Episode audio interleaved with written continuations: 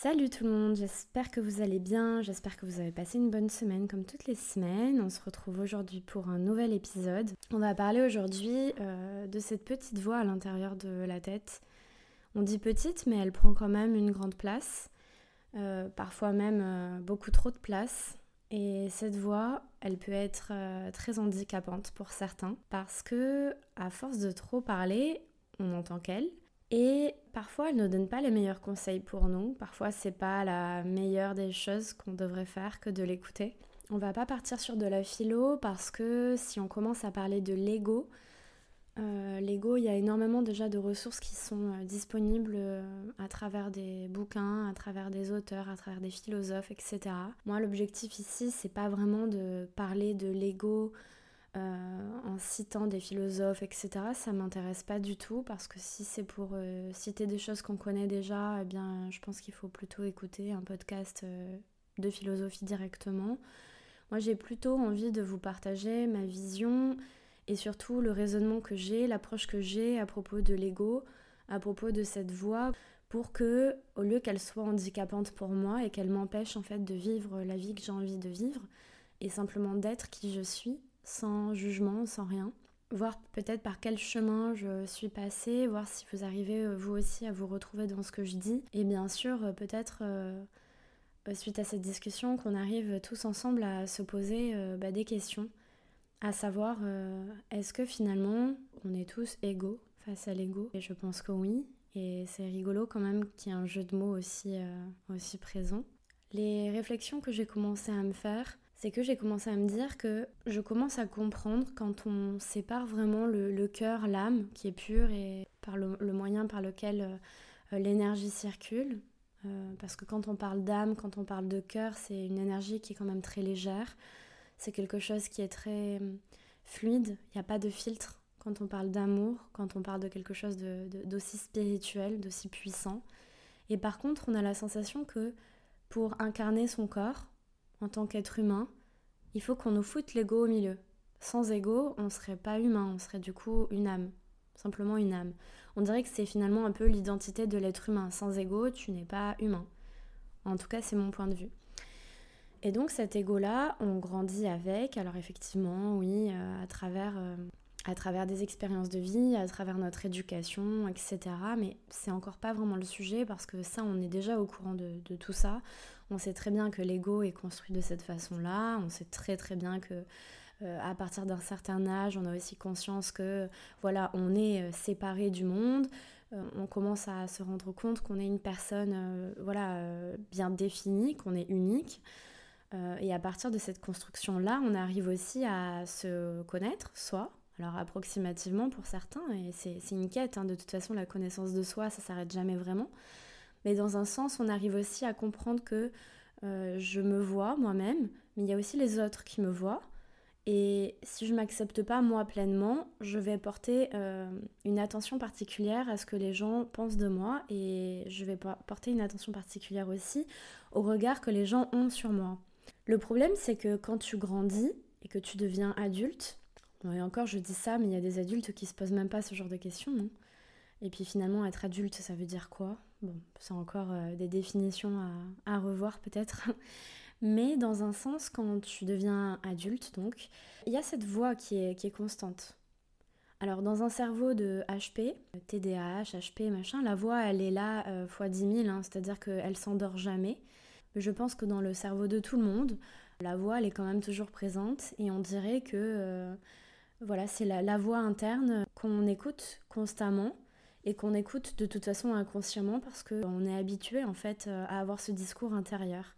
À aucun moment on se pose et on observe et on écoute et on se demande, on se pose cette question de est-ce que cette voix elle est réelle?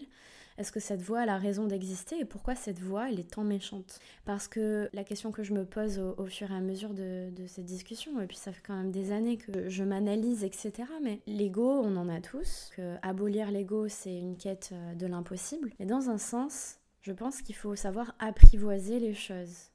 C'est-à-dire que quand tu te laisses emporter dans la tornade de tes émotions, dans la tornade de la vie et que tu ne sens pas les rênes, ton ego aussi va avoir un impact sur toi. Tu vas être en quelque sorte sous emprise de quelque chose que tu pourrais, entre guillemets, alors j'aime pas ce mot, pas contrôler, parce que le contrôle c'est la résistance, mais on va dire gérer, organiser.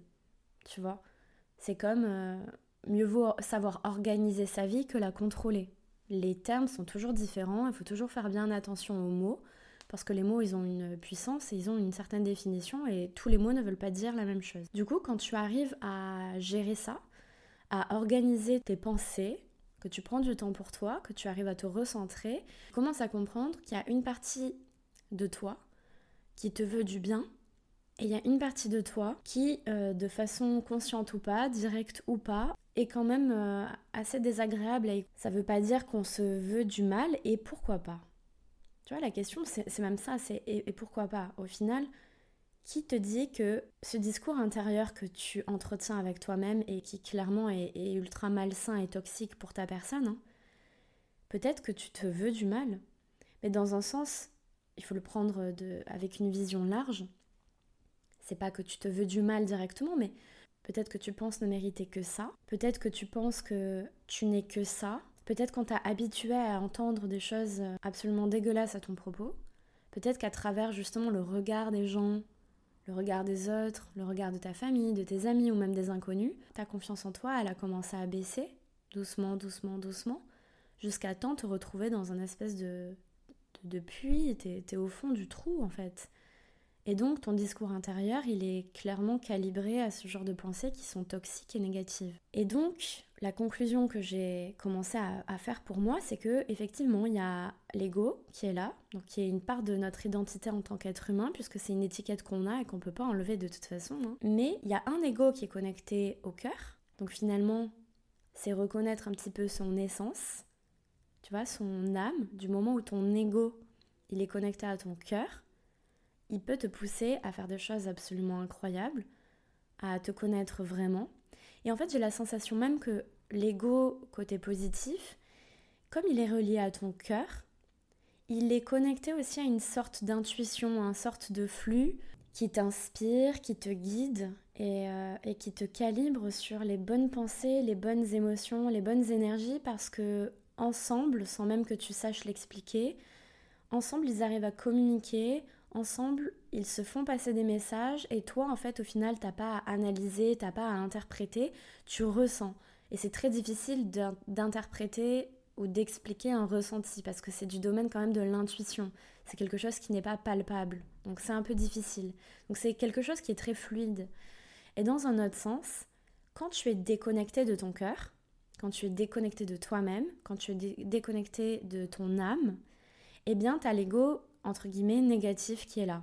Je vulgarise à fond, hein, mais c'est vraiment pour comprendre l'idée et qui te dit que tu n'es pas assez, que ça ne sert à rien de rêver parce que tes rêves sont trop grands, qui te dit que les autres y arriveront mieux que toi, que de toute façon euh, t'es pas beau, ou t'es pas belle, ou t'es pas assez. Tu devrais toujours faire plus. Mais pourquoi t'as fait ça comme ça? Ah ouais, mais non, mais tu dis que je dois être fière de moi, mais je peux pas être fière de moi parce que c'est pas assez. Et puis tu stresses, et puis tu angoisses, et puis tu, te regardes, et puis t'es pas fier. C'est comme si tu entrais en fait dans un espèce de labyrinthe, mais il n'y a pas de sortie, tu vois. Tu t'enfermes tout seul dans ton propre labyrinthe, et puis tu observes la situation, et tu te dis, mais quelle horreur, qu'est-ce que je suis nulle, tu vois, je te l'avais dit. Et c'est drôle parce que quand on parle aussi de loi d'attraction, etc., c'est tellement, tellement, tellement lié aussi à l'énergétique, l'ego, le choix des pensées que tu as envers toi-même. Parce qu'au final, c'est drôle, parce que souvent on, sépare loi d'attraction, développement personnel, spiritualité, bienveillance, santé mentale, mais même philosophie.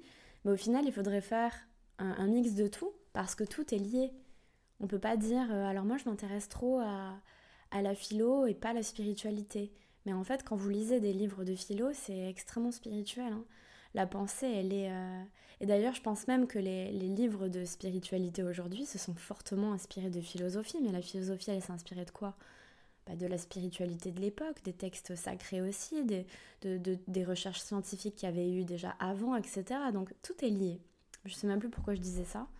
Au final, euh, les pensées que tu entretiens avec toi-même, elles vont faire qui tu es. Elles vont te définir, clairement. C'est-à-dire que ton discours intérieur, ce que tu te dis tous les jours, c'est ce qui va te définir. Donc si tu penses que tu es nul, consciemment ou inconsciemment, tu vas pas t'autoriser naturellement à faire des choses qui sont alignées sur une vibration ultra haute, parce que pour toi, tu ne mérites que ça, parce que pour toi, tu es incapable, etc. Et de la même façon, en te répétant ça, énergétiquement, tu vas aussi, bah malheureusement là pour le coup c'est ni conscient ni inconscient, mais c'est la loi qui est comme ça, tu vas attirer à toi des personnes qui ne te respectent pas, des personnes qui ne vont pas t'écouter, des personnes qui ne vont pas t'estimer. Mais pourquoi? Parce que énergétiquement, le dialogue que tu entretiens avec toi-même, il est pourri. Parce que le dialogue que tu entretiens avec toi-même, il est clairement calibré sur une énergie qui explique au monde, qui expose au monde que je ne suis pas assez, je suis pas assez bien, je suis nulle, ne me regardez pas, ne, ne m'écoutez pas parce que de toute façon ça sert à rien. Et le pire, c'est que derrière ça, derrière ce discours intérieur, tu vas peut-être même te plaindre d'une situation en te disant, tu vois, je suis vraiment une merde, tu vois, il y a personne qui m'écoute, tu vois, il y a personne qui me regarde, tu vois, tout ce que je fais, ça fonctionne pas. Les gens vont faire un résumé très bref de leur vie en analysant seulement la dernière étape qui est tu vois, personne ne me regarde, tu vois, je suis nulle. Sans comprendre, mais pourquoi tu dis ça? Quelles sont tes pensées Pourquoi tu te donnes aussi peu de valeur Et donc du coup, pourquoi tu ne t'aimes pas? Est-ce que dans ton passé, tu as eu des traumas de l'enfance, etc. Et en fait, les gens n'ont pas la ont pas l'automatisme nécessaire de se dire tiens il faut que je fasse peut-être un travail sur moi pour juste déjà simplement sans sans vouloir avancer ou devenir Bouddha hein, c'est pas l'objectif mais est-ce que je peux essayer au moins de me poser les bonnes questions pour moi, pour comprendre qui je suis et pourquoi au moins je suis comme ça? Parce que moi, pendant longtemps, c'est pour ça d'ailleurs que j'en suis arrivée à faire des podcasts, à écrire énormément, etc. C'est parce que naturellement et de façon neutre, je me suis dit, mais qui je suis? Je ne comprends pas. Pourquoi j'ai ce dialogue intérieur? Pourquoi en fait J'ai besoin de comprendre? Après, il y a des tempéraments qui ont besoin de plus ou moins comprendre, etc. Je le, je le conçois. Et moi, j'avais vraiment besoin de comprendre, comprendre pourquoi je me disais ça et pourquoi j'avais besoin de comprendre. Pour moi, il y avait une logique et cette logique, je commence à vraiment, vraiment, vraiment la comprendre, mais dans mes tripes en fait. Et cet ego qui est là et qui te pousse à te dire que tu es nul, c'est pas un ego qu'il faut savoir euh, apprivoiser. Je pense que c'est un ego qui manque de nourriture du cœur. Et en fait, comme dans tout dans la vie, pour avoir la lumière, il faut accepter son ombre. Et je pense que souvent on se dit, tu sais, souvent dans, la religion on parle de paradis et d'enfer. Mais euh, c'est comme si c'était une notion qui était extérieure, tu vois. Oui, sur Terre, il y a le paradis et il y a l'enfer, parce que c'est réel. Il y a aussi il y a des êtres de paix, il y, a aussi des, il y a aussi des gens qui font la guerre, il y a aussi des gens qui sont mal intentionnés, etc. Mais dans un sens, ce qu'il faut comprendre quand on parle aussi de macrocosme et de microcosme, quand on parle de l'univers qui est à l'extérieur de nous, mais et les gars, on a aussi l'univers à l'intérieur de nous. Donc c'est-à-dire que tout le paradis et l'enfer que tu vois à l'extérieur de toi, finalement, c'est qu'une projection de ce que tu as en toi. En fait, le comportement des gens, les gens qui sont à l'extérieur de toi, donc, c'est simplement le miroir de ce que tu reflètes toi à l'intérieur. Et c'est pour ça que faut pas dire il faut accepter les gens, faut déjà t'accepter toi-même. Parce que du moment où tu t'acceptes toi-même, tu vas pouvoir accepter les autres. Du moment où tu vas te connecter à toi, à ton cœur, et que tu vas faire ce travail intérieur, entre guillemets, pour mieux te comprendre, tu vas pouvoir accepter le monde et tu vas pouvoir voir la couleur des gens, la couleur du monde et, la palette de ce que les autres, de ce que le monde a à t'apporter. Parce que toi-même, tu seras connecté à, à ton cœur, en fait. Et l'ego négatif, quand on parle paradis et enfer, on a aussi ce paradis interne et on a aussi cet enfer interne. Tu as toujours le choix, mais tout dépend de la décision que tu prends pour toi. Tu peux décider d'être connecté à ton paradis et tu peux être aussi décidé à être connecté à ton enfer. Voilà, on a les deux. Et c'est ça aussi quand on parle de dualité, mais on a absolument les deux. Ça n'existe pas des gens qui sont simplement purs sans pensée négative. Parce que peut-être que tu peux ne pas avoir des pensées négatives sur les autres, mais tu peux avoir des pensées négatives sur toi-même. Euh, tu peux porter un jugement, tu peux être aussi en colère, etc.